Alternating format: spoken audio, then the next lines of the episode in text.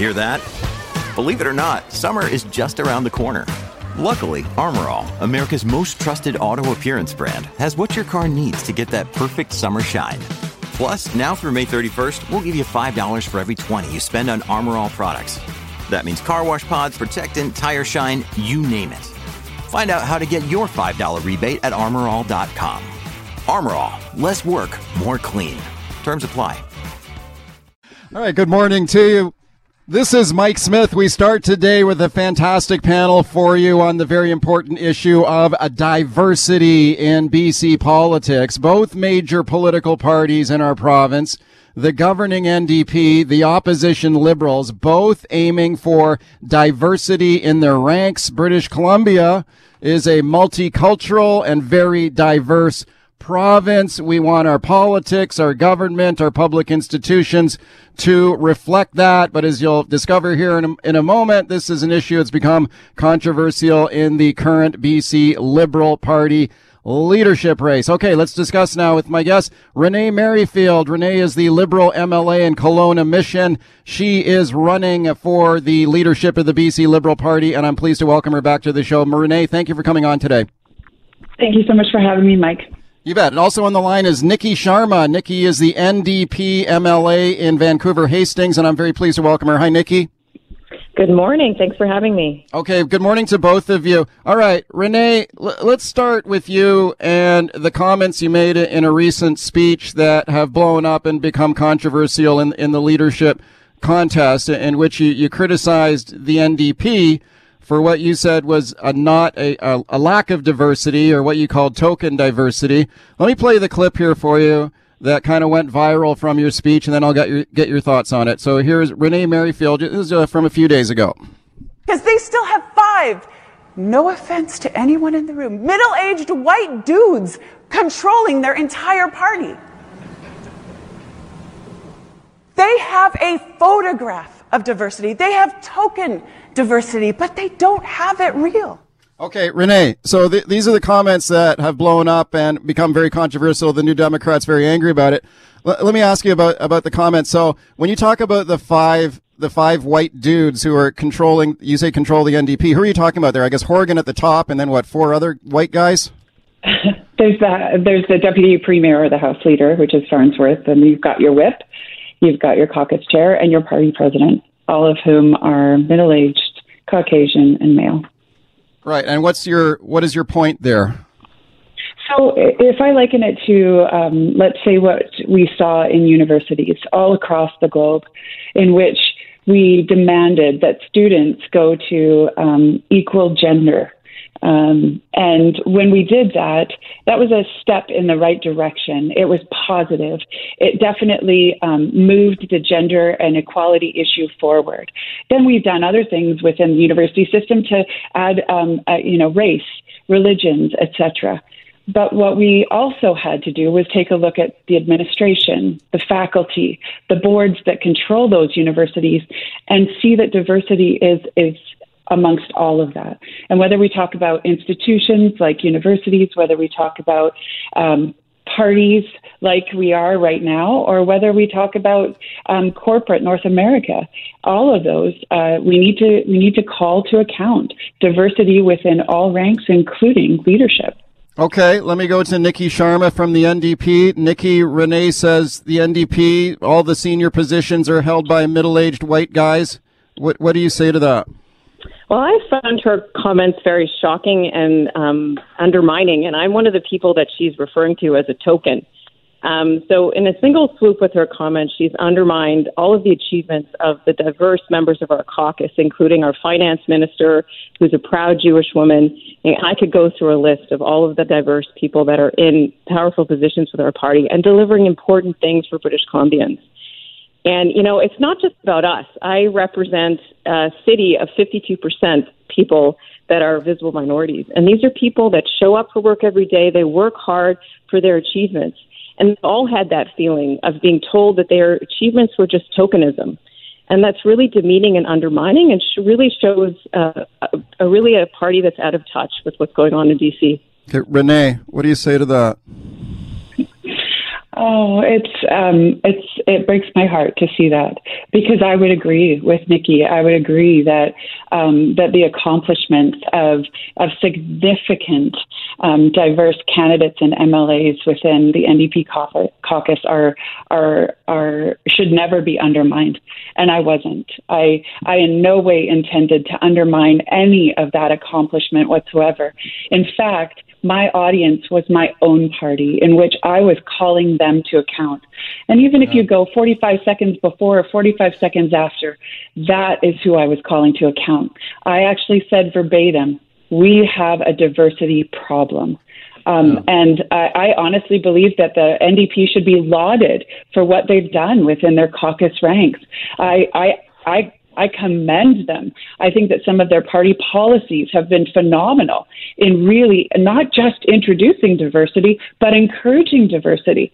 Uh, what I was calling to account was that diversity has to be through all of the ranks within an organization, and we've seen the positive effects within um, you know corporations when you have diverse boards, when you have diverse decision makers, in that you're going to get a better, more creative, more out of the box thinking uh, result.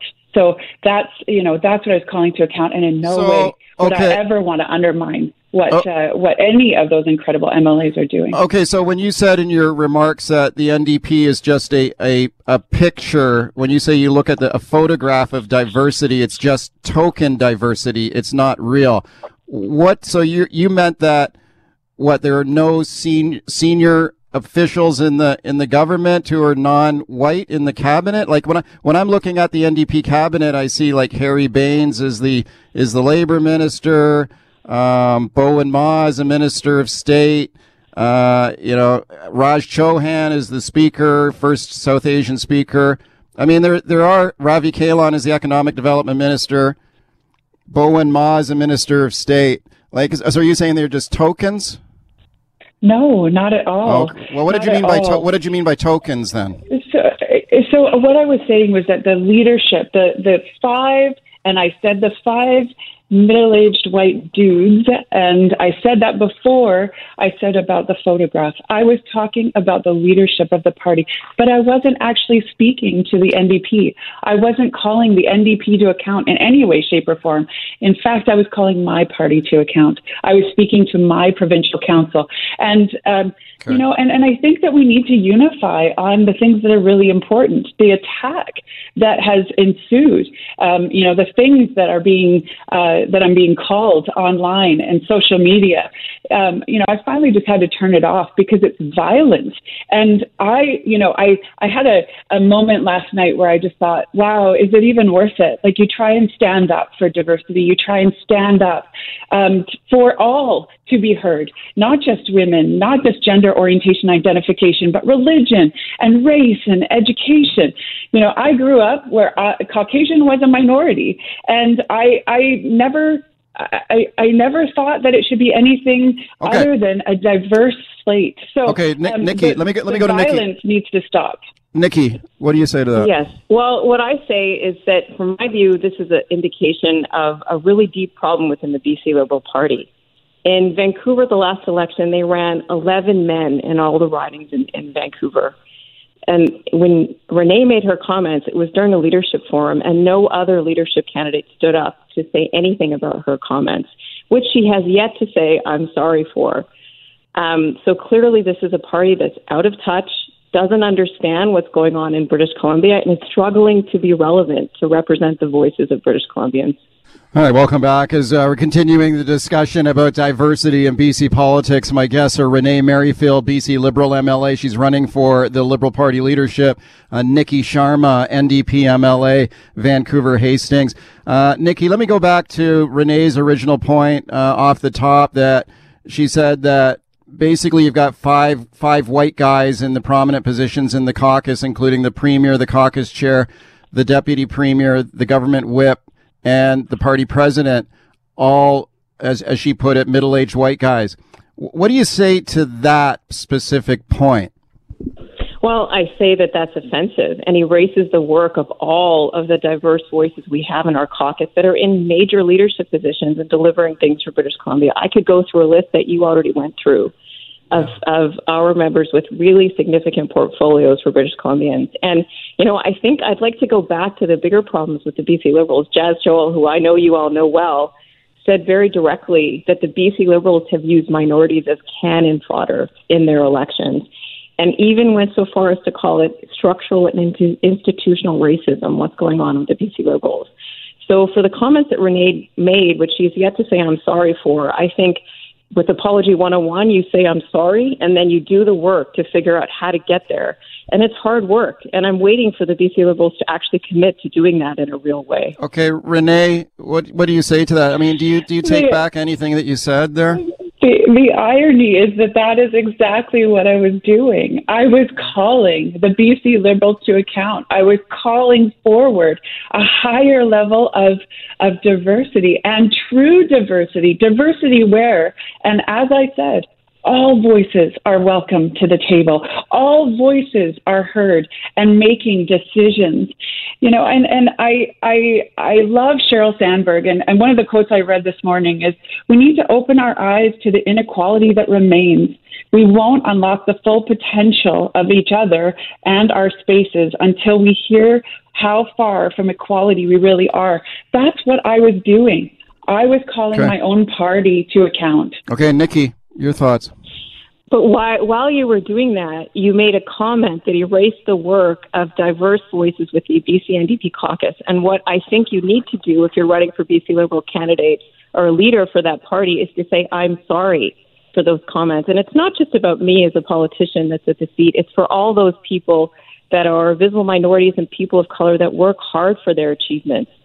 And they've had that feeling where they get to the table, they finally get to the table, and they're looked at as tokens and it's those words that you need to just say, I'm sorry for.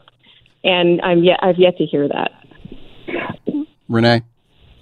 I believe, and I, you know, I, I, Mike, I understand that you're not having us kind of do a, a she said, she said, and argue back and forth. Nikki, I'm very, I welcome the opportunity to sit down and have a cup of coffee and and discuss these things further because I think there's more that unites us than what actually divides us on this particular topic. I actually am one of the ones who have stood up and has has advocated for um, whether it be racial minorities, whether it be religious minorities, whether it be um, you know gender minorities, and I am someone who viciously fights on behalf of those.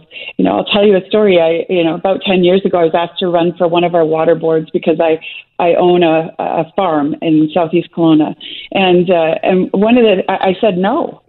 I said, I'd like you to ask my five neighbors who surround me, who are all of South Asian descent, because we don't have a single South Asian on that board, and yet 85% of our farmland out in Southeast Kelowna is actually farmed by okay, South Nick, Asians. Nick, that's, that's who I am. That's what I am about. That is what I will stand for, and that is what I am calling out my party for and okay. asking us to come to a higher level and so, a higher account. So Nikki Sharma, she, Renee says she, you know, she's calling out her own party.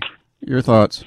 I'm curious what her comments might be on the leadership uh, candidacy of somebody like Aaron Gunn, who is pretty openly uh, vying for BC BC Liberal leadership and bringing along a lot of white supremacist views. And I, I didn't really hear a clear den- denunciation from any of the BC Liberal candidates, and I'd love to. If we're really committed to diversity, we need to make sure that those people that are standing in the way of doing that are not getting the platform and the actually you know, run, almost running for BC Liberal leadership, um, and and you know, not being denounced okay. clearly by every single person. Yeah so again, I'm you know I'll respond to that directly. Number one, I don't know Aaron. I've never had a conversation with him. Therefore, I'm not going to comment on him personally. I didn't even know who he was until the leadership race. Number two, he is not running for the BC leadership, um, and that was a decision made by LEOC. I know what I, it took me. I had to download every single thing I'd ever said on social media. I had to do a criminal record check, a credit check. I mean, I had to fill out paperwork, do interviews, etc., just to try and uh, and and get my name on a but ballot. do you think? So do you think the party? I have to trust the process.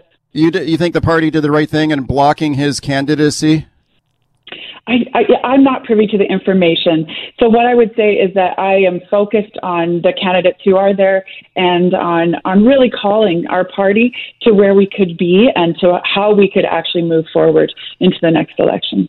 Okay, Nikki Sharma, your your your thoughts. Well, I'm just really sorry to hear that as such a champion of diversity, she wouldn't very simply just announce Aaron Gunn's comments, even if he's not running as a BC Liberal uh, leadership candidate. Um, sorry, Nikki, I don't even know what comments you're referring to. I do not. I've never read anything online on on Aaron Gunn. I, I apologize it's you know it, it is it's I will denounce absolutely comments that are made. I will I will I will talk about diversity. I will call forward the best, but I am not going to talk about something that I have no experience with. That would be absolutely um, yeah that that would be horrible. All right, welcome back to the show. Let's talk about the looming BC ski season now. The temperature is starting to drop. Won't be long. Maybe get that first dump of snow and then it's time to hit the slopes. Now, what are the rules with regard to the vaccine card when you want to go skiing in British Columbia? Well, that depends on which ski resort, which hill you go to. It varies from resort to resort. Let's check in on what's going on in Whistler. John Koenig, he's a longtime Whistler resident. He started that petition to require the vaccine card to ride the gondola up on Whistler Mountain. John, it's nice to have you on again. Thanks for coming on. Thanks for the invitation. Hey, John, how many signatures you got in your petition now? Well, we just passed 10,000 during your show. Oh, okay, we just we just went over ten thousand. Is that how would you quantify that number? I mean, that's a lot, right? I mean, you're talking like are most of the people signing it residents of Whistler? Well, they are a lot from the lower mainland, and we have some international signatures as well. But uh, Whistler's population is 12,000. So, yeah, well, there you go. A lot of support. yeah. And what are you trying to achieve there?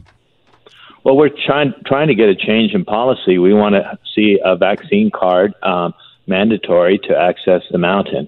Uh, Whistler and Blackcomb have five gondolas. We have more gondolas than any resort in Canada. So it's very important to make that change here. Yeah, and why why is it important, in your opinion, to show proof of vaccination to particularly to ride those gondolas?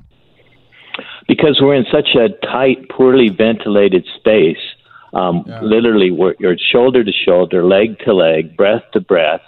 And uh, once the gondola leaves the station, there's no mass police or anything. It's up to the people a lot of people will be panting, uh, have wet um, neck tubes that are called um, substitutes for masks. It's just not a safe environment at all. So we need we need to change.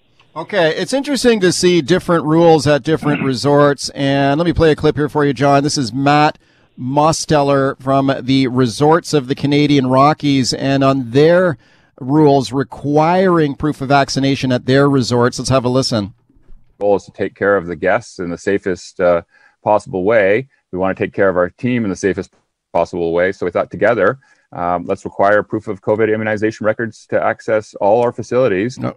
Okay, Matt Mosteller there. He's saying at, at his resorts, his company's resorts, you will have proof of vaccination required there to use the gondola. Here's Mike Ballingall, though, vice president of Big White, and why there's no vaccine requirement uh, to ride the lifts there. They're all outdoor lifts but one, and that one is the gondola. And the gondola ride is only two and a half to three minutes. Mandatory to wear a mask because you're inside with others. Okay, so I can see, John, how maybe you could make a case for you don't need a, a vaccine requirement if you're riding on a ski lift that's completely open right? But when I you're agree, ta- I agree. Yeah, if we if we had all chair lifts, uh, we wouldn't even have started this petition. Um, so, but we have, as I said, five gondolas, and uh, a, a skier can easily spend uh, two hours a day inside gondolas because a lot of our, our good runs are served by gondolas. Right. And as it exists right now, the Whistler season is supposed to be. Are, are they looking at full capacity up there? I mean, would they be limiting the number of people going into those gondolas or, or not?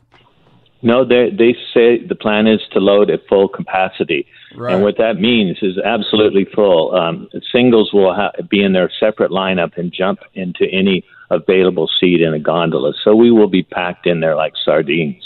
Okay, John. Speaking of John Koenig and his petition, they want uh, his supporters want a proof of vaccination, the BC vaccine card, to ride the ski lifts in Whistler, including those enclosed gondolas. Uh, let me play a clip here for you, John, from Dr. Bonnie Henry. She, of course, was asked about this. And you'll hear her make the case here that look, the ski hills are, are going to be safe this winter. Here's Dr. Henry. We know that there's very strong protection plans, and uh, my colleagues have been working with each of the ski hills to make sure that they are robust. Okay, John, what do you think of that? She says there are, there are good safety plans in place on the ski hills. Well, except for the gondolas, they're they're not safe. that's that's the mistake they've made. Um, they, as, I, as I've repeated many times, uh, there are small, unventilated space, and we're packed in there. Um, so uh, I think it's been an oversight that should be reviewed. Um, uh, Minister Dix um, said uh, he he has been talking to our mayor and uh, who's advocating strongly uh, on behalf of the community, and he suggested that the Whistler Blackcomb should change its policy in light of what the community wants. But unfortunately, Whistler Blackcomb doesn't make the decisions. The decisions are made in Vail, Colorado. Yeah, Vail, Colorado is the headquarters for Vail Resorts, right? Which is the U.S. company that owns Whistler, correct? Yes, yes, they yeah. have 33 resorts in the United States, but actually their headquarters is in Broomfield, Colorado. Oh, okay. And your point there is is what? Because they're a foreign-owned corporation that runs this mountain. I don't. Maybe they they're out of touch with uh, what the people want on the ground. Do you think? Yes, I think they have a policy that works for United States, and, and uh, they have a lot of political issues, and decisions are made based on politics and not necessarily COVID safety, and they need to negotiate that down there. But up here, we want to see the policy change, and it should be a made in Canada policy. So um, we like to see the local management make the change for sure. Right. Speaking of John Koenig, he's campaigning for proof of vaccination at Whistler to ski Whistler this winter. Uh, John, the the vaccine card is required to enter a, a sit down restaurant in British Columbia, and of course there are restaurants on, on the in Whistler. Like you got to show the vaccine card there, right? Including to like, do you have to show the vaccine card to go into like a cafeteria or a restaurant on the mountain? Yes, you do, and and that's another that's another problem. How how are they going to police that? One assumes that the people without vaccines will be able to go in and access toilets and such, and how will they keep them from then going into the restaurant area? It's just going to require a lot of policing, and it's not going to make for a pleasant day on the mountain. Why would the policing be required? You mean like if if people don't have a vaccine card but they want to use the bathroom, they'll be allowed in? Well, what I'm yeah, what I mean is these these are big cafeteria style restaurants. They have lots of entrances. Uh, um, so you would have to have people making sure the unvaccinated don't come in so, because they're not supposed to. And then if they're allowed into the toilet, how do you keep them from going into the seated restaurant area? So it would require a lot of staff, and staff shortages are, are certainty this winter. Yeah, what are people, uh, community leaders in Whistler saying? Did you say the mayor has spoken out on this? Yes. Uh, well, I, uh, Minister Dix quoted the mayor as advocating strongly for the community, and he said he had a call from him, and yeah. they discussed the issue. And after the call, um, Minister Dix said the company should react to the need, uh, the sorry, the desires of the community. But uh, huh. Huh. I'm not confident that will happen. I'd rather see the provincial provincial health authority change the regulations. Do you do you think that I don't know maybe Vail Resorts is worried about a, a business fall off if the vaccine card is required that maybe there would be fewer customers. I, am just wondering if might if the opposite might be true. If you brought in the vaccine card, you give customers more confidence that they'll be safe on the visiting Whistler and going skiing and going into the, these packed gondolas with other with other people. If everyone else is vaccinated, that gives you a little bit more a little bit more confidence, I imagine. So, I mean, yeah, I, I, wonder if there's a business. What you think of the business case here? I think the, uh, from a business standpoint, it makes sense to have this requirement because I just saw a British magazine evaluating how safe each uh, areas to ski were. Like internationally, the United States, they didn't recommend so much. But wow. uh, and, and they're looking at places like Austria and Italy. They have vaccine mandate requirements, so they're kind of recommending those places. So I think it's a great business decision to go ahead with this. Right. And we've already seen some outbreaks, COVID outbreaks in Whistler that ended up uh, shutting the mountain down. And I, I know people are running businesses up there. They don't want to see a repeat of that. Yeah, of course not. If the mountain uh, shuts down, uh, our, our businesses are in big trouble. A lot of people get laid off, and the business owners have a hard time paying the rent. Okay, John, where does your campaign go from here now? I mean, you've got 10,000 signatures. Uh, you know, do you intend to present this petition to Bonnie Henry or someone else, or what's the plan? Well, we're just going to review review our plans. Some people are calling for protests. Some people are calling for boycotts. Uh, uh, we really haven't decided where to go next with this, but uh, we're we're trying to reach uh, the provincial health authority through all channels, and uh, they are uh, supposedly working with Whistler Blackcomb. So if we get them on side, maybe we'll get a change. Okay, we're following it closely, John. Thank you for coming on today. Thanks for the invitation. If you're struggling to lose weight, you've probably heard about weight loss medications like Wegovy or Zepbound, and you might be wondering if they're right for you. Meet PlushCare, a leading telehealth provider with doctors who are there for you day and night to partner with you in your weight loss journey. If you qualify, they can safely prescribe you medication from the comfort of your own home. To get started, visit plushcare.com slash weight loss. That's plushcare.com slash weight loss plushcare.com slash weight loss.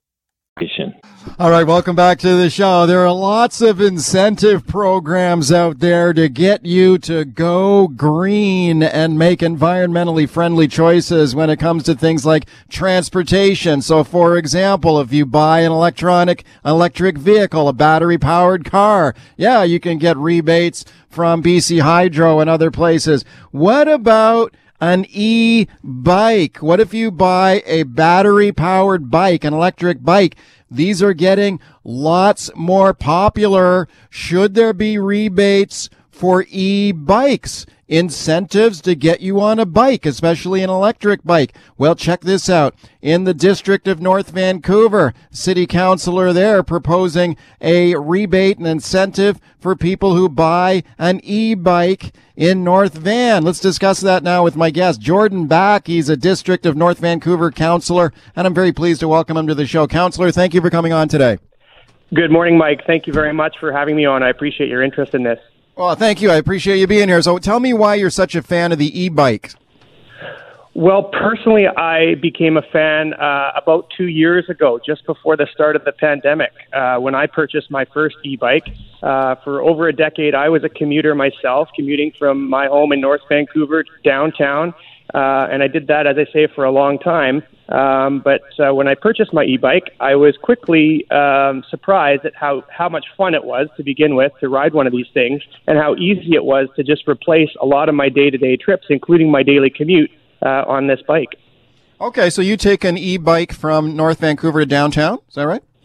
Well, my office is now in Burnaby, but yeah, same same wow. thing. I, I do commute daily on it. Uh, I would say about sixty percent of the time. Uh, you know, there's still days I'll, I'll need my car, but um, a good portion of the time I'm on the e-bike.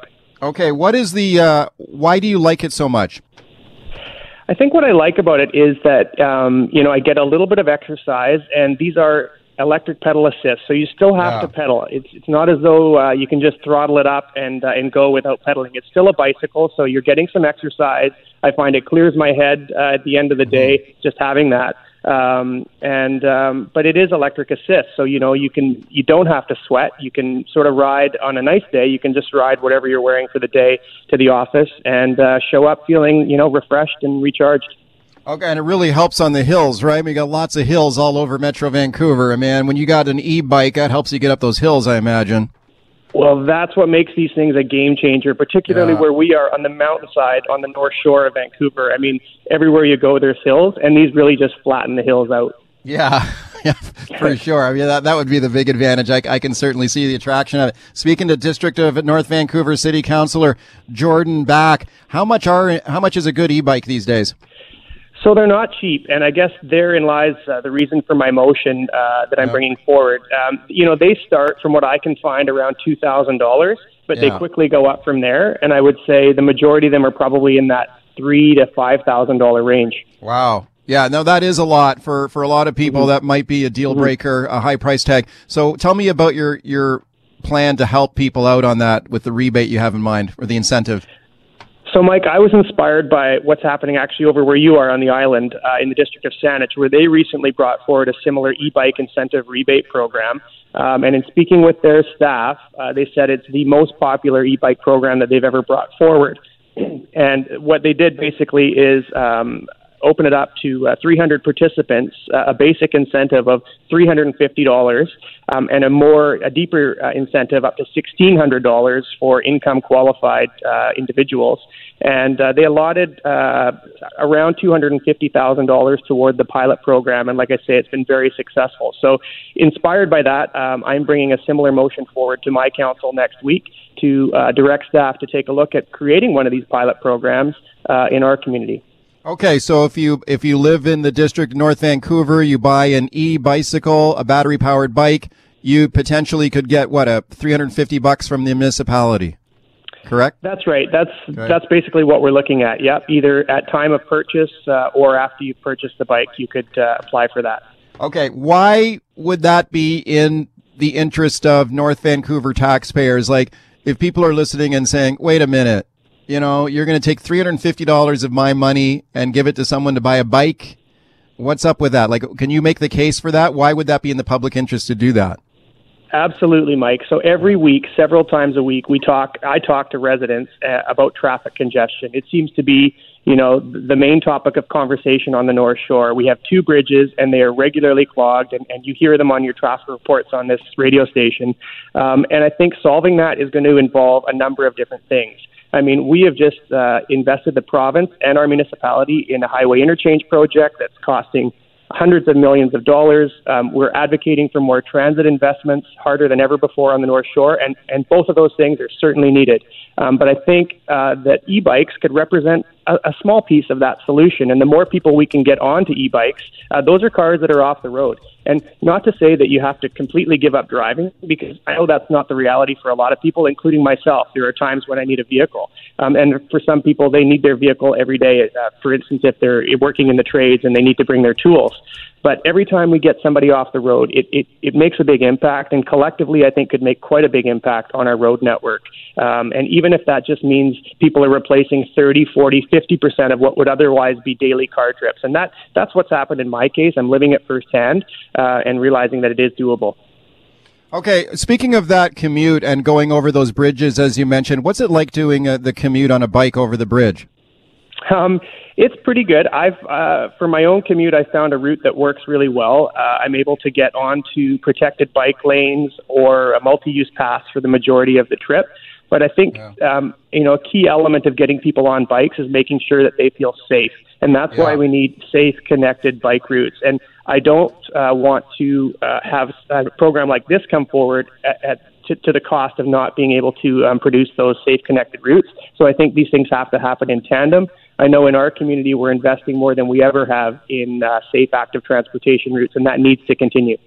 Right. Speaking of District of North Vancouver City Councilor Jordan Back. Okay, so you're arguing that this outlay of public funds would be good because you'd re- you'd reduce traffic congestion if you get more people on a bike.